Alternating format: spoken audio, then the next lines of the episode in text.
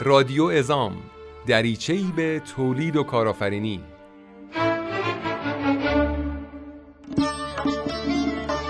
اینجا تهران است این رادیو ازام. فروردین ماهتون به تراوت بهار پر از جوانه های امید و شکوفه های مهربانی.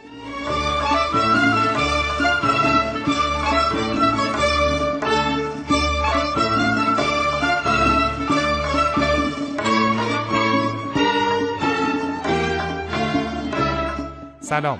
به شماره هفتم رادیو ازام خوش اومدید. امیدوارم که حالتون خوب باشه و اولین ماه سال 1400 رو به خوبی گذرونده باشید.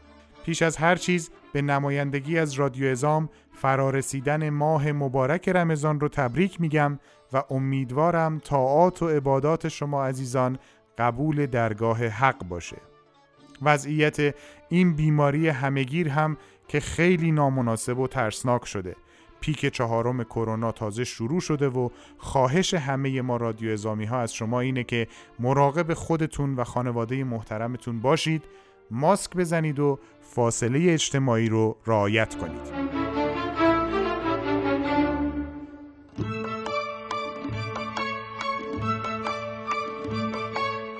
پرونده این شماره از رادیو ازام رو به موضوع مهم ایمنی و بهداشت کار اختصاص دادیم و در خدمت خانم بهناز نصرتی کارشناس ارشد ایمنی خواهیم بود. ضمنا در این شماره سری به اخبار ازام می‌زنیم تا ببینیم در ماهی که گذشت چه اتفاقاتی در گروه ازام رخ داد.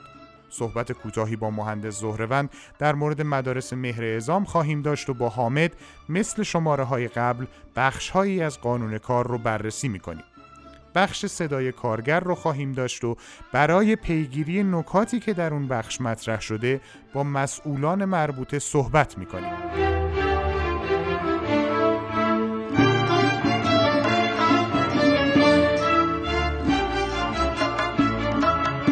برای تماس با ما مطابق معمول با شماره های 0992 161 2289 و تلفن ثابت 021 47 29 29 29 می‌تونید تماس بگیرید و یا از طریق شبکه های اجتماعی یعنی اینستاگرام، تلگرام و واتساپ با ما در ارتباط باشید.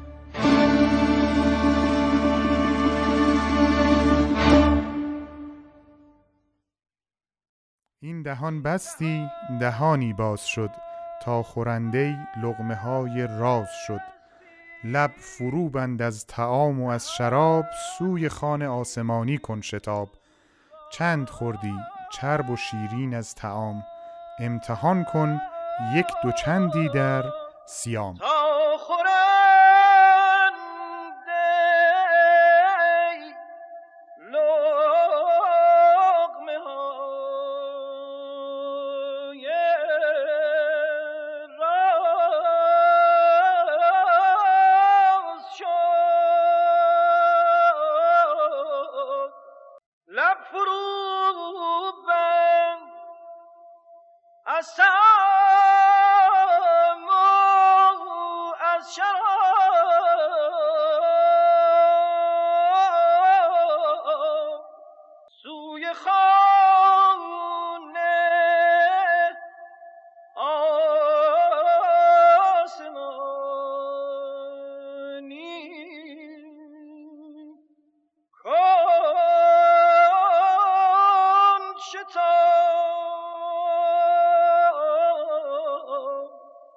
پیش از شروع بخش اخبار باید به نمایندگی از همه برو بچه های رادیو ازام آرزو کنم که همه ما بتونیم در این ماه توشه مناسبی برای خودمون جمع کنیم و بهره های روحی لازم رو در این ماه مبارک کسب کنیم. در شروع بخش اخبار ازام خبر متاسفانه ناراحت کننده ای رو باید به استهزار شما برسونم اون هم فوت دو نفر از عزیزان گروه ازام مرحوم مسعود احمدی و جلال الدین حسین زاده از همکاران عزیز ما در گروه ازامه رادیو ازام همدردی خودش رو با خانواده این دو مرحوم اعلام می‌کنه و از خداوند متعال برای این عزیزان صبر جزیل درخواست می‌کنه.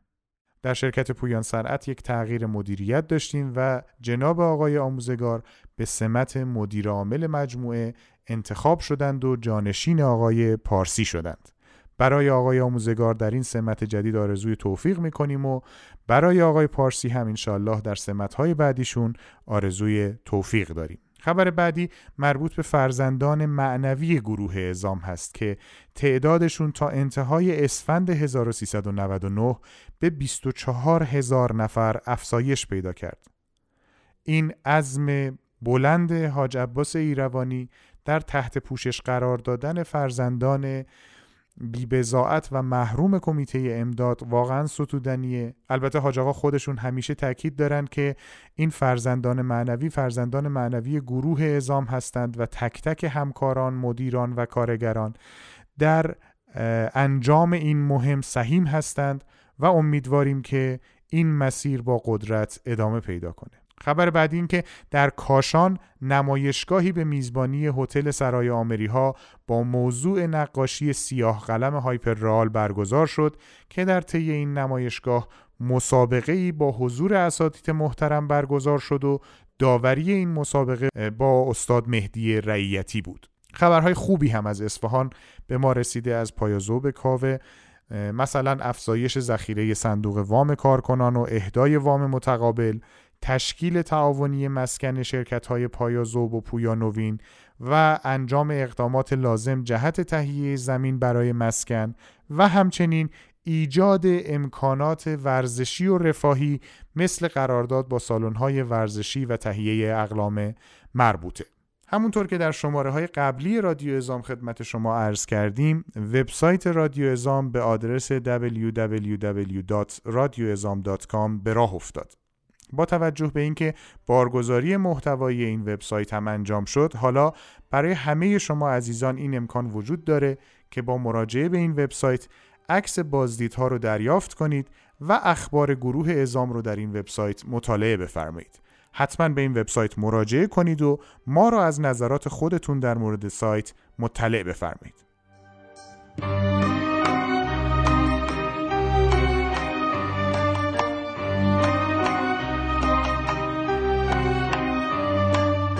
خب این قسمت از بخش اخبار رادیو ازام در خدمت آقای زهروند هستیم که برامون از آخرین وضعیت مدارس مهر ازام صحبت کنند. آقای زهروند سلام خیلی خوش اومدین. سال نوتون مبارک باشه. من هم سلام عرض می‌کنم. سال نو رو خدمت شما و کلیه شنوندگان تبریک عرض می‌کنم.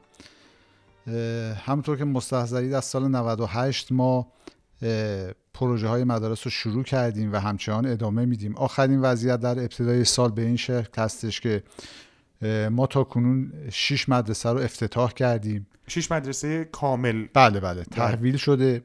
29 پروژه در حال اجرا داریم. در پنج استان هم در حال مذاکره هستیم. مجموعا در حال حاضر در 16 استان کار اجرایی انجام شده و پنج استان هم در حال مذاکره هستیم. امیدواریم که مدارس تحویل شده تا پایان سال به چهل مدرسه برسه و پروژه های در دست هم بالغ بر 60 تا افزایش پیدا بکنه.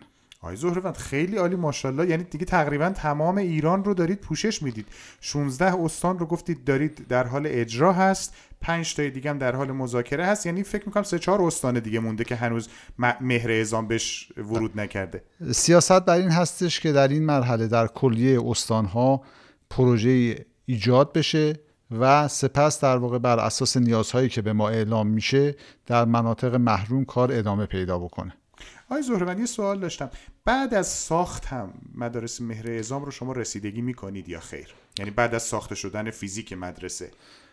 در حال حاضر با توجه به شرایط کرونا مدارس فعال نیستند. اما برنامه ریزی ما به این شکل هستش که هر سال تیمی که در واقع در این کار در نظر گرفتیم بله. سرکشی بکنه و در نگهداری مدارس مهر اعزام ما نظارت کنیم و هزینه های لازم رو بپردازیم چون یکی از مشکلات بزرگ مدارس موضوع تعمیرات و نگهداری. غیر از تعمیرات و نگهداری بیشتر برنامه های فرهنگی مد نظرم بود. برنامه های تربیتی و اینها برنامه داریم یا در این مورد ما با آموزش پرورش مذاکره می‌کنیم. جایی که نیاز هست ما مشارکت می‌کنیم و کمک می‌کنیم. بسیار هم عالی. ممنونم از حسن زهروند عزیز.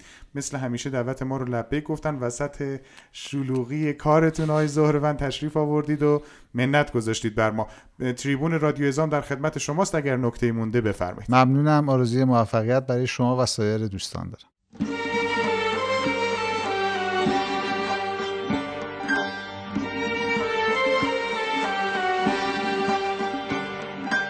خب به بخش ثابت شماره های رادیو ازام یعنی بحث قانون کار با حامد عزیز رسیدیم. حامد جان سلام. سال نو مبارک. عید رو چطور گذروندی برادر؟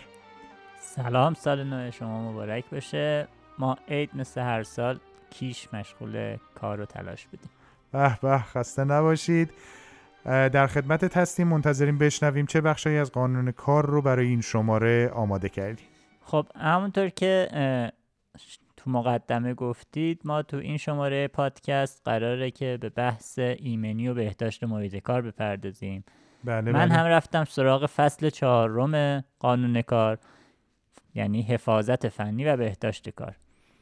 از اون چند تا ماده انتخاب کردم و گزینش کردم و آوردم برای شما بخونم. سراپا گوشیم حامد جان.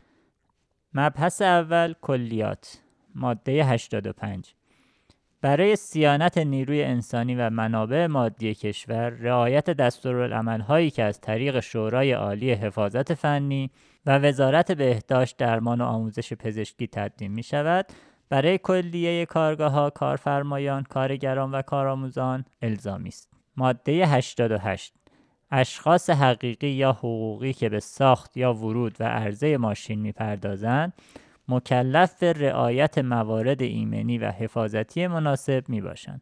ماده 89 کارفرمایان مکلفند پیش از بهره برداری از ماشین ها، دستگاه ها، ابزار و لوازمی که آزمایش آنها مطابق آین نامه های مصوب شورای عالی کار حفاظت فنی ضروری شناخته شده است آزمایش های لازم را توسط آزمایشگاه ها و مراکز مورد تایید شورای عالی حفاظت فنی انجام داده و مدارک مربوطه را حفظ و یک نسخه از آن را برای اطلاع به وزارت کار و امور اجتماعی ارسال نمایند. ماده 90 کلیه اشخاص حقیقی یا حقوقی که بخواهند لوازم حفاظت فنی و بهداشتی را وارد یا تولید کنند باید مشخصات وسایل را حسب مورد همراه با نمونه های آن به وزارت کار و امور اجتماعی و وزارت بهداشت درمان و آموزش پزشکی ارسال دارند و پس از تایید به ساخت یا وارد کردن این اقلام اقدام نمایند. ماده 92 کلیه واحدهای موضوع ماده 85 این قانون که شاغلین در آنها به اقتضای نوع کار در معرض بروز بیماری های ناشی از کار قرار دارند باید برای همه افراد مذکور پرونده پزشکی تشکیل دهند و حداقل سالی یک بار توسط مراکز بهداشتی درمانی از آنها معاینه و آزمایش های لازم را به عمل آورند و نتیجه را در پرونده مربوط ضبط نمایند. مثلا اگر یکی از کارخانه های ازام از نظر بهداشتی یا تولیدی ایراداتی داره؟ مثلا کارخونه های ریختگری که در معرض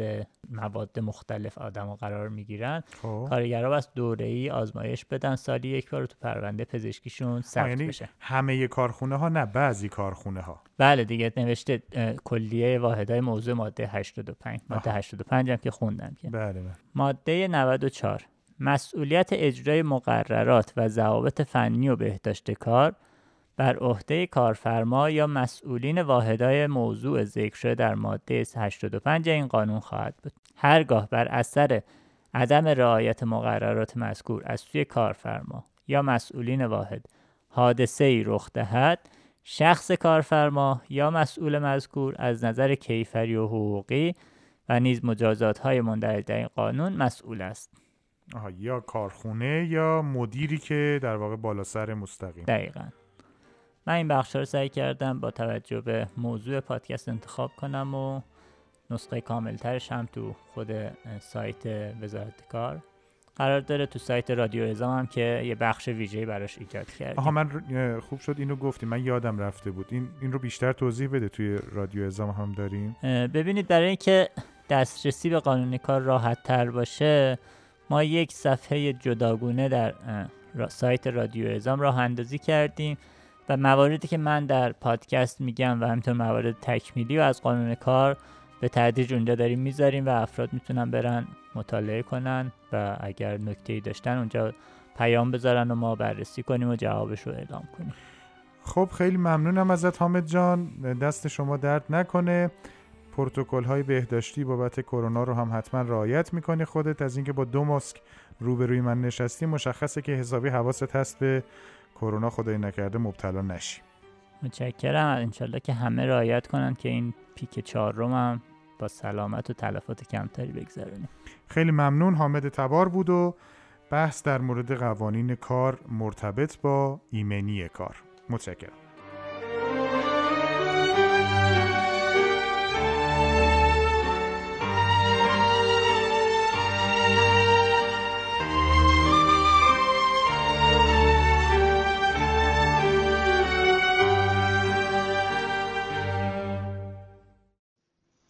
سلام خدمت شما.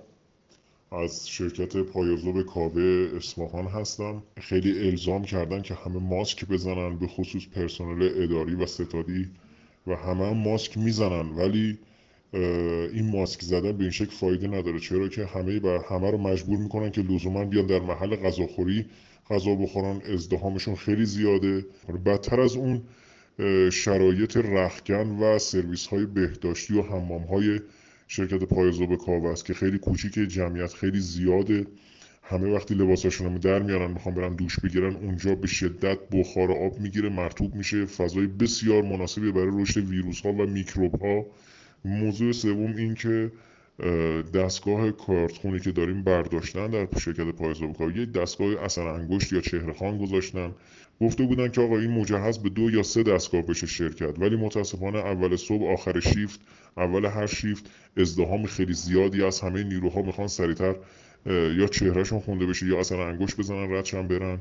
یه دونه دستگاه پدالی الکل زنی هست. لطفا این رو موضوع خیلی خیلی حیاتی و حساس این رو منعکس بکنید. از شرکت پایزوب کاوه. تشکر خسته نباشید.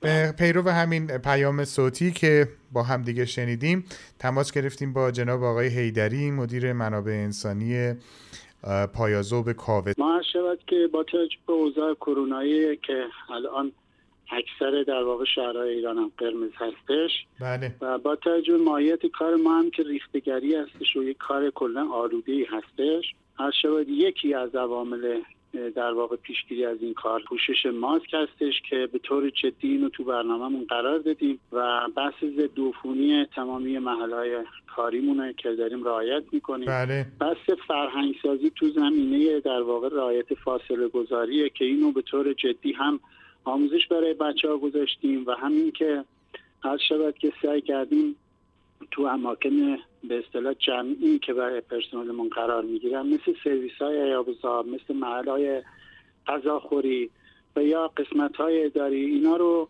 با فرهنگ سازی تا حد امکان رعایت کردیم. آقای هیدری از غذاخوریتون شنیدیم ما خیلی یکم ازدهام توش زیاده و توی هموم چیکار میشه کرد؟ هر شود که ما در مورد بحث هموم که به درستی هم اشاره کردن ما الان یک فضای تقریبا مناسبی رو برای بحث رختکن و سرویس های بهداشتی و دوش همام در واقع اختصاص دادیم و فکر می‌کنیم این پروژهمون ده روز یا دو هفته آینده ما این انشالله بهره برداری می‌کنیم یعنی این, این پروژه بله بله. همون پروژه رختکن جدیده؟ بله رختکن جدید در واقع سرویس بهداشتی و حمام به اندازه کافی دیده شده در مورد رستوران هم که فرمودید بله شما فرمودید خب جمعیت ما زیاد هستش بله و بله. یه مقداری کمه ولی ما اومدیم یه کاری کردیم تعداد شیفت هایی که برای در واقع زمان صرف نهار اختصاص داده بودیم در واقع سه وعده بود بله ولی بله. الان اومدیم یه وعده بهش اضافه کردیم آها. و شد چهار وعده به اضافه اینکه یه تعدادی هم از جمعیت اونجا در واقع که پرسنل کادر اداریمون هستیم هستیم. ما اینا رو آوردیم و غذا رو داخل ظرفای یک بار مصرف که ببرن در واقع سر میزهاشون ارائه بشه.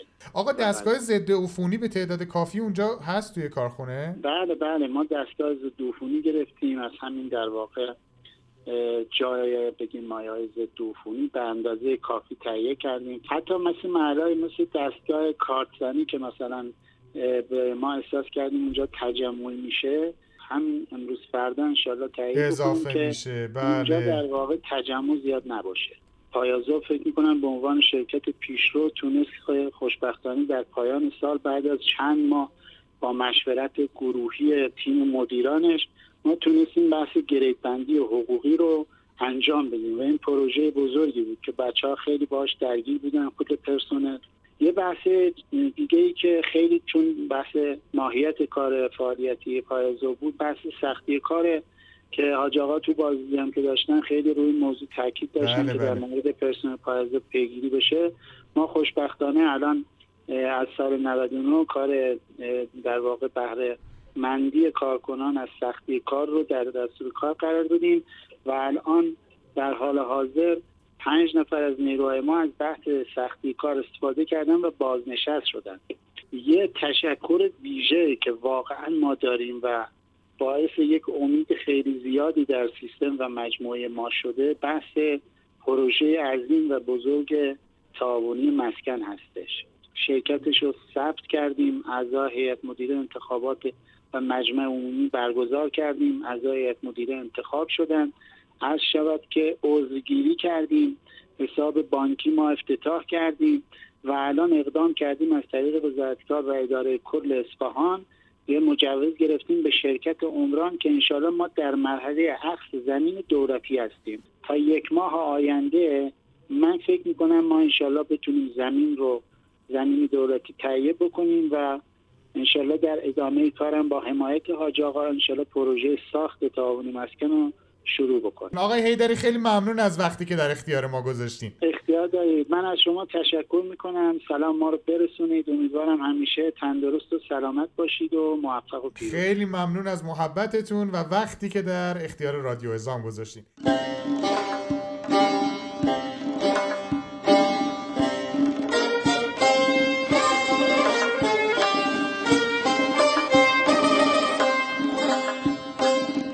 از ابتدای راه اندازی رادیو ازام تیم رادیو ازام همواره دنبال این بود که پرونده هایی رو انتخاب کنه که ماهیت کاربردی برای کلیه همکاران ما در گروه ازام داشته باشه این رو می‌تونید از پرونده صدای کارگر، پرونده زنان ازام یا دیگر پرونده های سالی که گذشت متوجه بشید. حالا در سال جدید نخستین پرونده رو ما به بحث ایمنی کار اختصاص دادیم. به همین منظور من امروز در خدمت بهناز نصرتی عزیز هستم که برامون بیشتر از HSE صحبت کنه. بهناز جان خیلی خیلی خوش اومدین به برنامه ما. خیلی ممنونم. مرسی. سلام عرض می‌کنم خدمتتون. خب بهناز اول قبل از اینکه شروع کنیم و وارد بحث اصلی بشیم یکم خودتو بیشتر برامون معرفی کن. این واژه HSE هم به من بگو یعنی چی؟ آره. بله حتما. من بهناز نصرتی هستم کارشناس ایمنی صنعتی و کارشناس ارشد HSC HSC در واقع سه حرف ابتدای کلمات Health Safety Environment هست به معنی یه بار دیگه میگیم بله Health Safety Environment به معنی بهداشت ایمنی و محیط زیست. که البته تو بحث امروز ما بیشتر روی قسمت بهداشت و ایمنی صحبت خواهیم کرد و محیط زیست بیشتر برمیگرد به کارفرما. پس شما به عنوان یک کارشناس HSE بررسی می‌کنی که ایمنی سلامت و بحث های محیط زیستی توی کارخونه ها چه در مورد خود کارخونه و چه در مورد کارگرها به چه شکل هست بله دقیقا همینطور خب اولین نکته ای که به عنوان یک کارشناس HSE بخوای راجبش با ما صحبت بکنی یا برای مخاطبان رادیو ازام چی رو انتخاب می‌کنی؟ من می‌خوام که امروز راجب بحث ایمنی و بهداشت کارگران به صورت کلی توضیحات خدمتتون بدم بله. چون همجور که می‌دونین هر شغلی خودش خطرات خاص خودشو داره برای مثال یه کارگر با یه دستگاه دیگه کار می‌کنه یکی توی یه محیط دیگه کار می‌کنه. اما یه سری خطرات هستش که شامل همه صنایع میشه و همه کارگرها باید باش آشنا باشن در مرحله اول. آه یعنی انگار یه تیکه عمومی داره که الان می‌خواد بله بله. من امروز این قسمت عمومی رو خدمت شما میگم. موضوع اول این که اصلا هدف ما چی هست؟ ما سطح آگاهی کارگر رو در خصوص عوامل زیانآور محیط کار و خطرات کارش بالا ببریم تا در واقع جلوگیری کنیم پیشگیری کنیم از حوادث ناشی از کار و بیماری های ناشی از کار. بله. که این در نهایت منجر به افزایش بهرهوری اون صنعت هم خواهد بود. حادثه ناشی از کار به چی میگیم؟ در واقع رویداد غیر منتظره چیزی که منتظرش نیستیم که هنگام کار اتفاق میفته و باعث میشه کار متوقف بشه. یعنی کار رو نگه داره و پیامد جسمی و روانی برای کارگر داشته باشه. و خب این منجر به خسارت اقتصادی برای شرکت هم خواهد بود. این تعریف ما از حادثه ناشی از کار هستش. و تو بحث بیماری شغلی هر کاری که با فیزیولوژی بدن تطابق نداشته باشه با سیستم بدن انسان تطابق نداشته باشه می‌تونه بیماری ناشی از کار رو تولید کنه. بله. بیماری ناشی از کار دو تا ویژگی داره. اولا اینکه اکثرا امطور که همه بیماری های ناشی از کار قبل از وقوع قابل پیشگیری هستن و اینکه متاسفانه بعد از اتفاق افتادن غیر قابل درمان هستن. بنابراین این نقش پیشگیری و اینکه نذاریم اتفاق بیفته اینجا روشنتر میشه. من می‌خوام در مورد آمار حوادث هم یه صحبتی کنم. آره، چون. که همیشه اینطوریه که خود ما اتفاقات بد و اصطلاحا برای همسایه می‌دونیم. فکر می‌کنیم که برای ما اتفاق نمیفته اما آمار نشون میده که ما سالانه حدود 270 میلیون حادثه ناشی از کار داریم. در جهان؟ در جهان بله. و در جهان حدود دو میلیون نفر در اثر این حوادث فوت می‌کنن. این رقم انقدر زیاد هست که ممکنه ما هم روزی جزئی از این آمار باشیم. تا نکرده.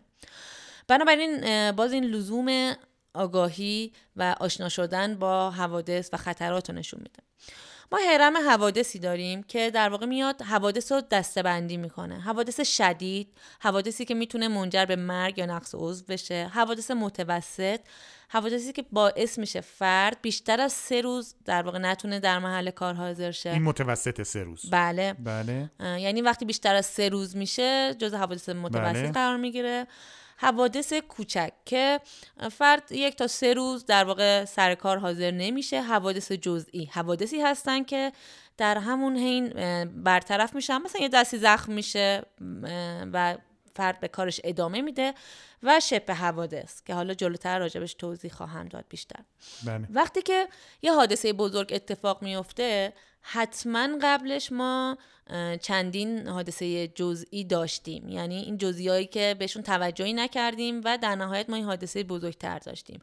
و جالبه بدونین که حتما شبه حوادث رو حتی بیشتر از این هم داشتیم. شبه حوادث اصطلاحا حوادثی هستن رویدادهایی هستن بله. که اتفاق میافتن ولی صدمه ای نمی‌زنن. اصطلاحا به خیر میگذرن. من یه مثال می‌زنم. مثلا جرثقیل سقفی داره یه باری رو جابجا می‌کنه. بله. بارش سقوط می‌کنه و درست میفته کنار پای شما.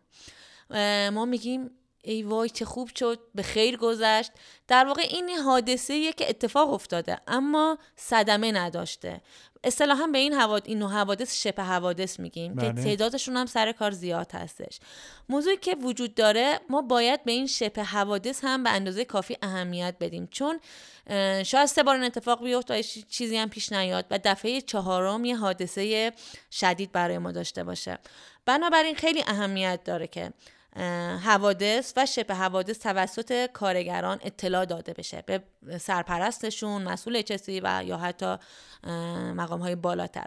البته خب حوادث چون خودشون در واقع صدماتی دارن قطعا همه متوجهش میشن. ولی شبه حوادث جز مسائلیه که ما تاکید داریم حتما توسط کارگرا اطلاع داده بشه تا اقدامات اصلاحی برای اون انجام بشه. من یه سوال تو پرانتز بپرسم. ببین می‌خوام از صفر صفر شروع کنم بدون هیچ گونه اطلاعاتی. آیا مسئول HSE همه کارخانه ها دارند؟ آیا این مسئول HSE وظیفه ای داره که همواره مثلا در حین شیفت ها حضور داشته باشه چون این چیزهایی رو شما در جریانی یا نه؟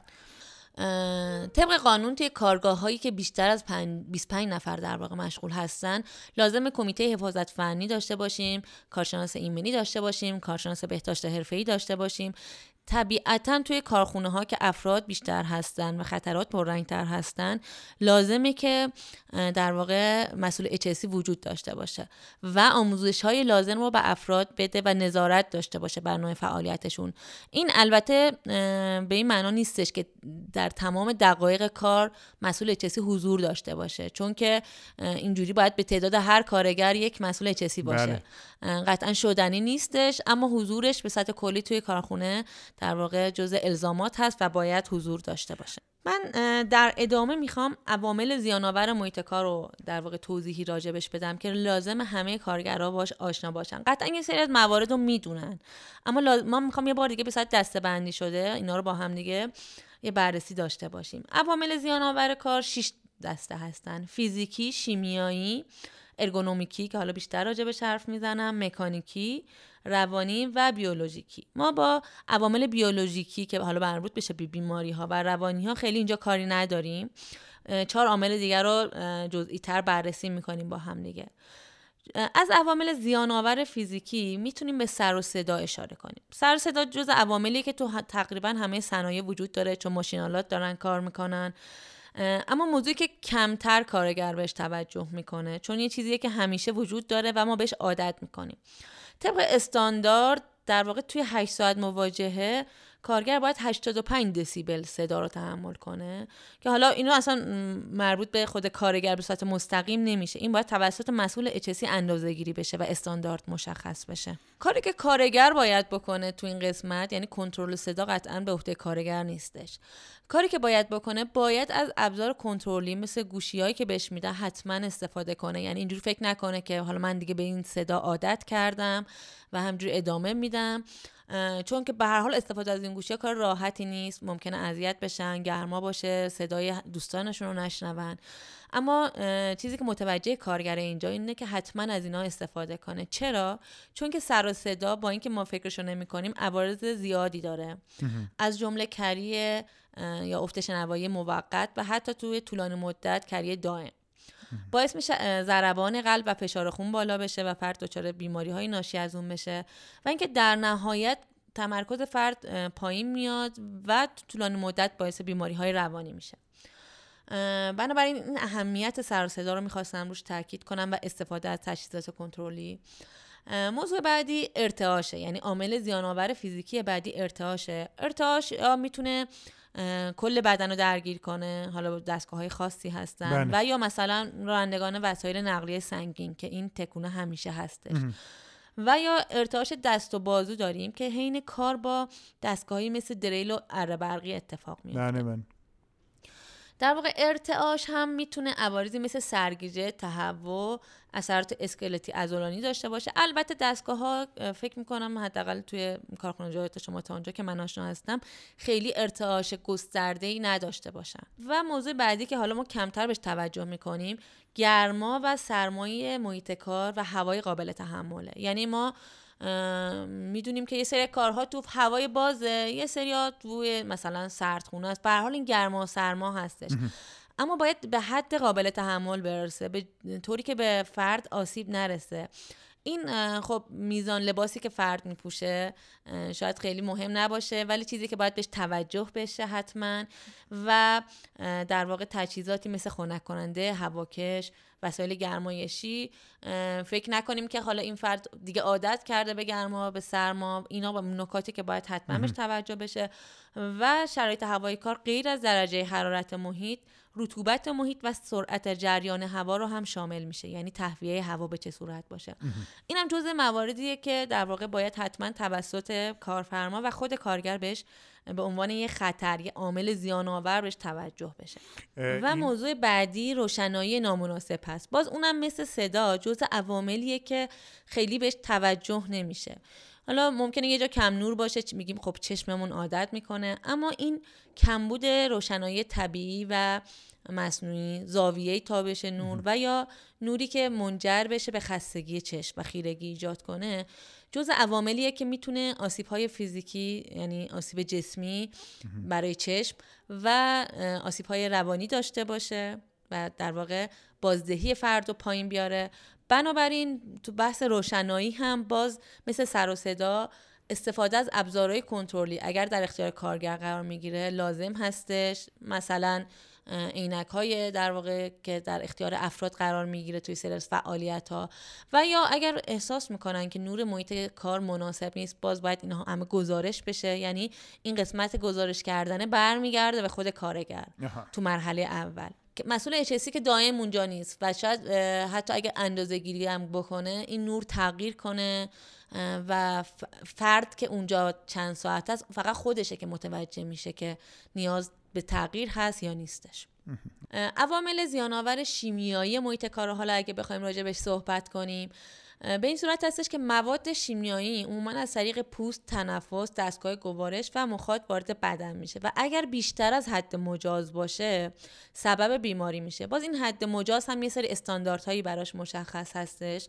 اگر مقدار کم باشه مثل آلودگی هوا یعنی تا یه حدی باشه به حال وارد بدن میشه و ما حالا سعی می‌کنیم باش کنار بیایم. اما اگه بیشتر از یه حدی بشه سبب بیماری میشه و ما رو پا میندازه این تو محیط کارم کاملا صادق هستش.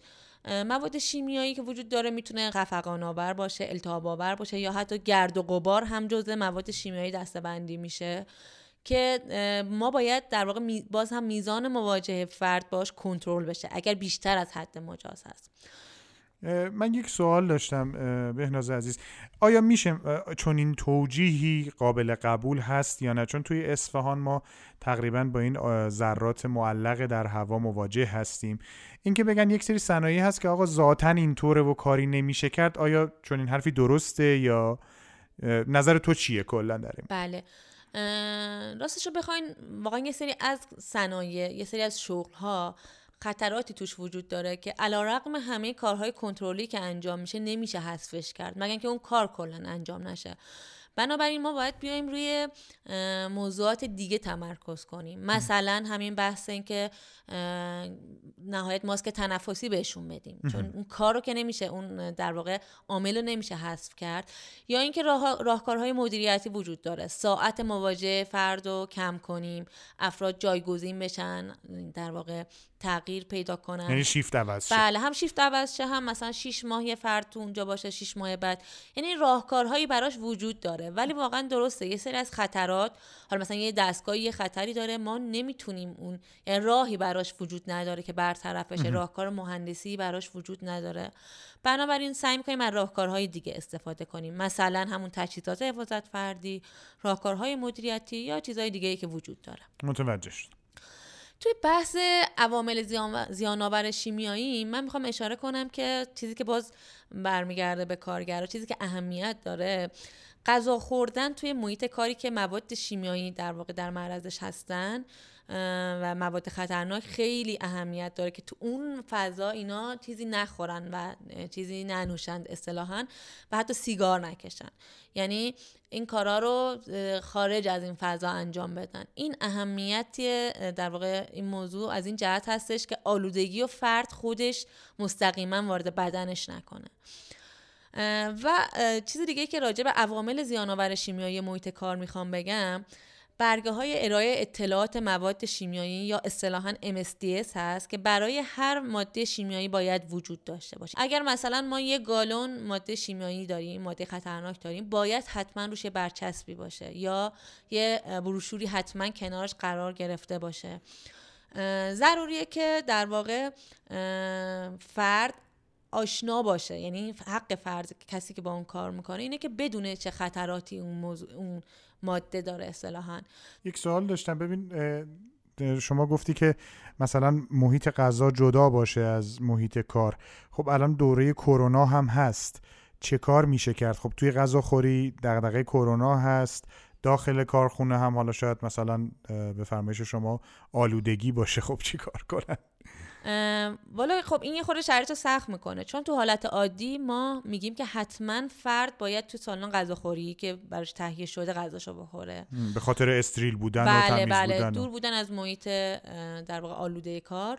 اما حالا که این شرایط وجود داره و اگر ساعت مشخصی وجود داره و لازمه که تعداد زیادی افراد زیر سقف باشن به خاطر کرونا من پیشنهادم اینه که اگر امکانش باشه تو فضای باز یعنی ظرف غذاشون رو بردارن این محیط بازی قطعا هستش اونجا تو محیط باز برن که هر دو عامل در واقع حذف بشه. این پیشنهاد من هستش اگر امکانش باشه. حالا یادم یادم میاد که توی بازدیدهایی هم که داشتیم کنار کوره ریختگری یعنی کنار زوب بچه ها خب ناچار بودن چاییشون رو اونجا بخورن. این الان یعنی نباید این کار رو انجام بدن؟ قطعا نباید این کار انجام بشه. ما پیشنهادمون اینه که چای و آب هم خارج از اون محیط نوشیده بشه. یعنی فردی استراحتی میده یه وقفه به کار میندازه میره. خب این هم باعث میشه استراحت کنه. حالا من جلوتر راجبش صحبت می‌کنم. هم یه استراحتی می‌کنه همین که در واقع خودش رو بیشتر در معرض مواد شیمیایی و مواد آلوده قرار نمیده. باید این کار انجام بشه. ما عوامل زیانآور ارگونومیکی رو می‌خوایم راجبش صحبت کنیم. در واقع جز مواردیه که خیلی اهمیت داره تو محیط کار. کارگران کم و بیش باش آشنا هستن. حالا شاید نه با این اصطلاح. ارگونومی یا مهندسی انسانی به تناسب کار و بدن انسان گفته میشه. در واقع ما باید کار رو با توجه به محدودیت ها و قابلیت های بدن کارگر اصلاح کنیم و با اون متناسب کنیم. طوری که کمترین فشار به بدن کارگر وارد بشه. ما خیلی دیدیم که کارگرها بعد از در واقع طول کارشون و زمان بازنشستگی بر اثر فشار کاری که داشتن اصطلاحا دچار کمردرد میشن. حالا اصلا بیشتر شیوع داره یا مشکلات اسکلتی عضلانی در واقع ما بخوایم اگه مواردی از راه های پیشگیری از این بیماری های اسکلتی ازولانی در محیط کار رو بگیم باید به موارد زیر اشاره کنیم. در واقع چیزهایی که باعث میشه تو دراز مدت بدن فرد دچار مشکل بشه. مثلا position نادرست. من بخوام یه مثال بزنم شامل همه هم میشه هر بله. شغلی هم میشه. خود کسی که پشت میز میشینه یا پشت دستگاه میشینه. اگر قوز کنه در واقع این position نامناسبی که خودش اختیار کرده. و چون حین کار متوجهش نیست این طولانی مدت قطعا به بدنش آسیب وارد خواهد کرد به ستون و فقراتش آسیب وارد خواهد کرد و استراحت ناکافی. ما درگیر کار میشیم فراموش می‌کنیم. همین که الان خدمتون گفتم کنار کوره هستن. لازمه که یه تغییری توی در واقع بدنشون ایجاد بدن. مثلا اگر نشستن پا بشن. اگه ایستادن یه مسیری و قدم بزنن. برن چایشون رو بخورن برگردن. این جز عواملی هستش که باید حتما بهش توجه بشه. و موضوع بعدی می‌تونه حمل بار باشه. خیلی پیش میاد که لازم کارگر باری رو جابجا کنه. بعد تصمیم می‌گیره برای اینکه یه بار بره و بیاد همه رو با هم ببره. در صورتی که لازم حمل بار به صورت سبک و با تعداد دفعات زیاد اتفاق بیفته موضوع دیگه ای که وجود داره خب خیلی پیش میادش که ما می‌خوایم یه چیزی رو فشار بدیم به جای مثلا چکش یا ابزار میایم با دستمون مثلا می‌زنیم. فکر می‌کنیم حالا یه دونه زدیم دیگه. ولی این در حین های کاری ممکنه هی پیش بیاد و ما بدون توجه این کار رو انجام میدیم و این باز هم می‌تونه آسیب زیادی داشته باشه. موضوع بعدی حرکت دادن به اعضای بدن هنگام کار هست هم که خدمتون گفتم. یه دستی تکون بدیم یه در واقع پاشیم همون جایی که هستیم نرمشی یه نرمش کوچیکی کنیم. اینا در واقع جز مواردیه که معمولا مورد توجه قرار نمی‌گیره توسط افراد و جز خطراتیه که اتفاقا چشمگیره وجود داره برای همشون. و موضوع بعدی این که مچ دست و پا رو در واقع تکون بدن مچو یه نرمشی بدن به جای اینکه بارها رو بکشن هول بدن اصطلاحا. اینجوری جلو ببرن. و کلا چیزی که اهمیت داره حمل صحیح باره. من می‌خوام یه توضیح راجع به حمل صحیح و بلند کردن صحیح بار بدم چون خیلی اشتباه وجود داره. بله. دو تا حالت داره برای در واقع بلند کردن بار. یکی اینکه حالت اول ما ستون فقرات رو خم می‌کنیم و پاهامون صافن. یعنی پا صافه ما خم میشیم وسیله رو برمیداریم. تو این حالت نیروی خیلی زیادی به دیسکای بین مهره ما وارد میشه. و مورد تایید نیستش قطعا. چون ما ممکن چند بار بخوایم یه بار یا بلند کنیم و جابجا کنیم. بله. اما حالت دوم که در واقع فشار کمتری وارد می‌کنه به این صورت هستش که ستون فقرات کاملا کشیده باشه زانو و زانوها خم بشه.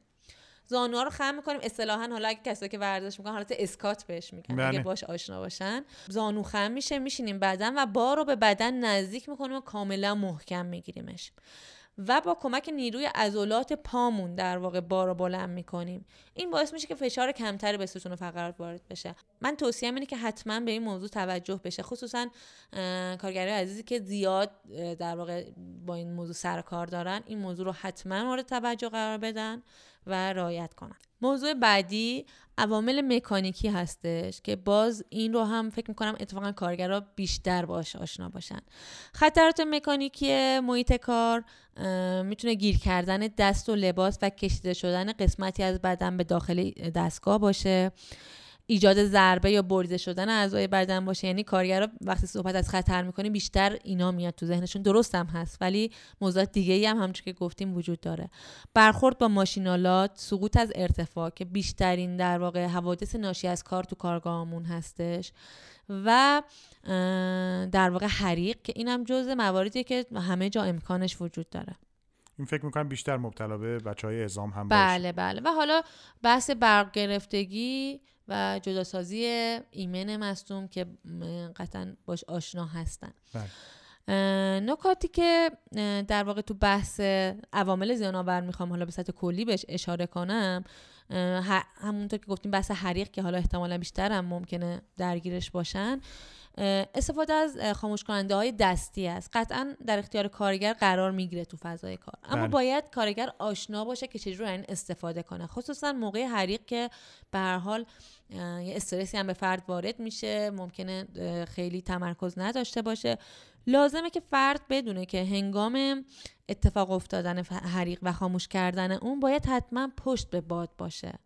پشت به باد باشه و پاشش مواد به صورت جارویی در سطح قاعده حریق یعنی کف حریق رو باید به صورت جارویی در واقع ماده خاموش کننده رو استفاده کنن و بپاشن چون در غیر این صورت خیلی دیرتر عمل می‌کنه.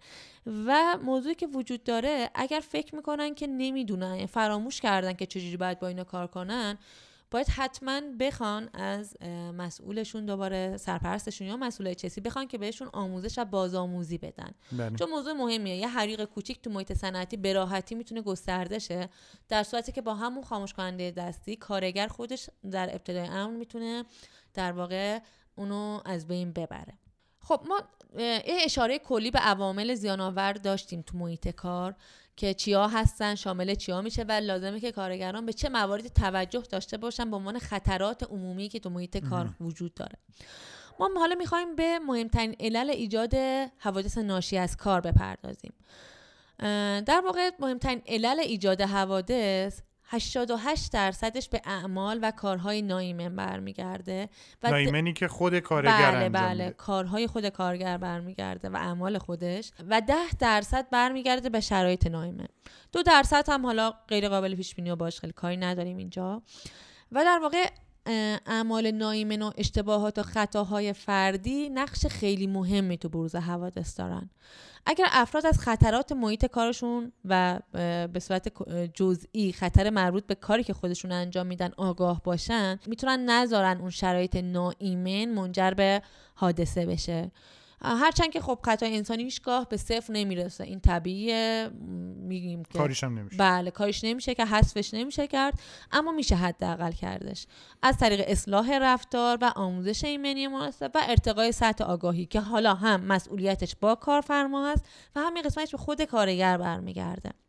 ما اگه بخوایم به مهمترین اعمال نایمن در محیط کار اشاره کنیم می‌تونیم به انجام کار بدون مجوزهای لازم اشاره کنیم. یه سری از کارها مثلا جوشکاری نیاز به مجوز داره یعنی با سرپرست مجوز بده برای انجام اون کار. اگر ما یه کاری رو هزار بار انجام دادیم برای بار هزار و یکم هم لازمه دوباره اون مجوز گرفته بشه. یعنی لزوم وجود اون مجوز وجود داشته که براش دیده شده.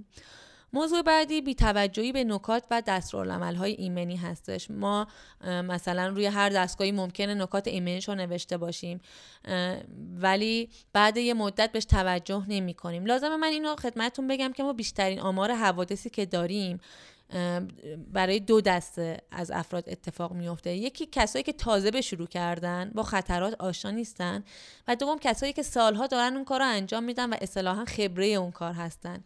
چون خودشون رو خبره کار می‌دونن لزومی نمی‌بینن ایمنی در واقع اون کار رو در نظر بگیرن و همین باعث میشه که بیشتر مستعد حادثه باشن. بله. از این رو توجه به این نکات برای همه افراد با هر میزان از خبرگی در واقع لازم هستش. موضوع, موضوع بعدی ترک دستگاه در وضعیت خطرناک. یه سری از دستگاه مثلا یه سری از ماشینالات فرد می‌خواد بره یه دقیقه استراحت کنه. همجور روشن می‌ذاره میره.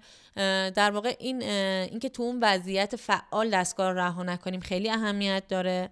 موضوع بعدی جدا کردن تجهیزات ایمنی از دستگاه متاسفانه تجهیزات ایمنی معمولا دست و پاگیر هستن و افراد بعد از یه مدت فکر می‌کنن لازم نیست اینا باشه. من که دیگه حواسم هست. اینا رو جدا می‌کنن. این هم جزء اعمال نایمنه که خیلی می‌تونه در واقع حادثه زا جدا باشه. می‌کنن؟ یعنی از خودشون جدا می‌کنن؟ نه نه.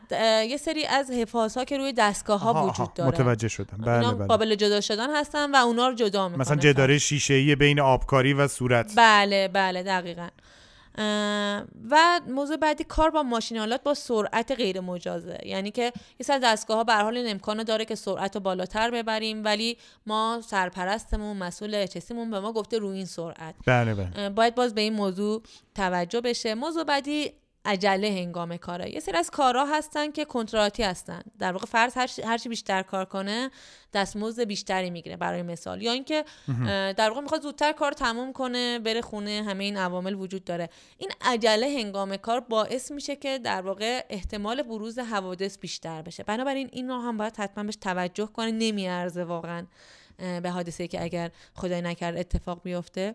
موضوع بعدی کار هنگام خستگی و خوابالودگی مفرطه.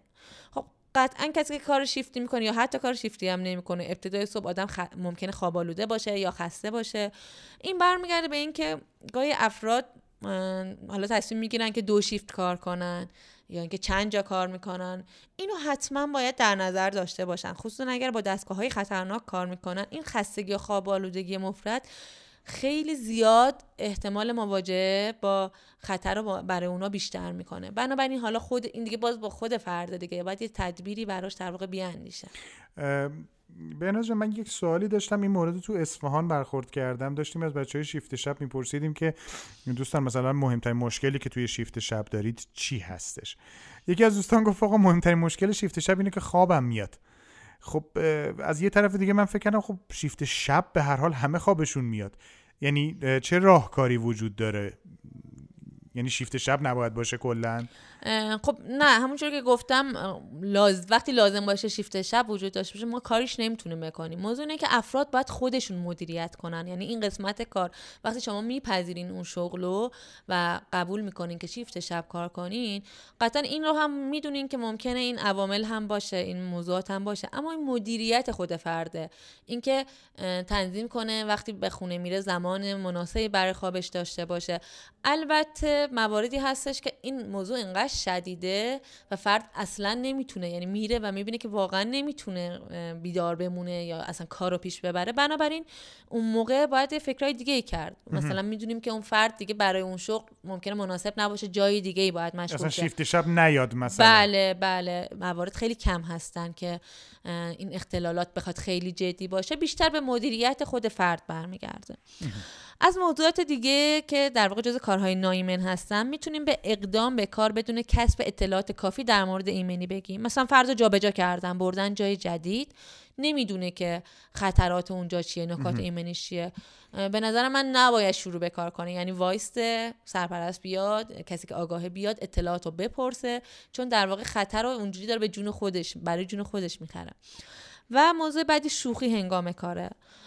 کارگرها موقع کار قطعا خسته میشن نیاز هست در واقع یه تنوعی کار ایجاد کنن شوخی می‌کنن. اما چیزی که وجود داره اینه که واقعا این شوخی کنار دستگاه و تو محیط کار می‌تونه جز عواملی باشه که حوادث رو به وجود بیاره و واقعا هم وجود داره. یعنی اون 88 درصد رو که گفتیم اینا همه همه ایناست که اونو در واقع ایجاد می‌کنه.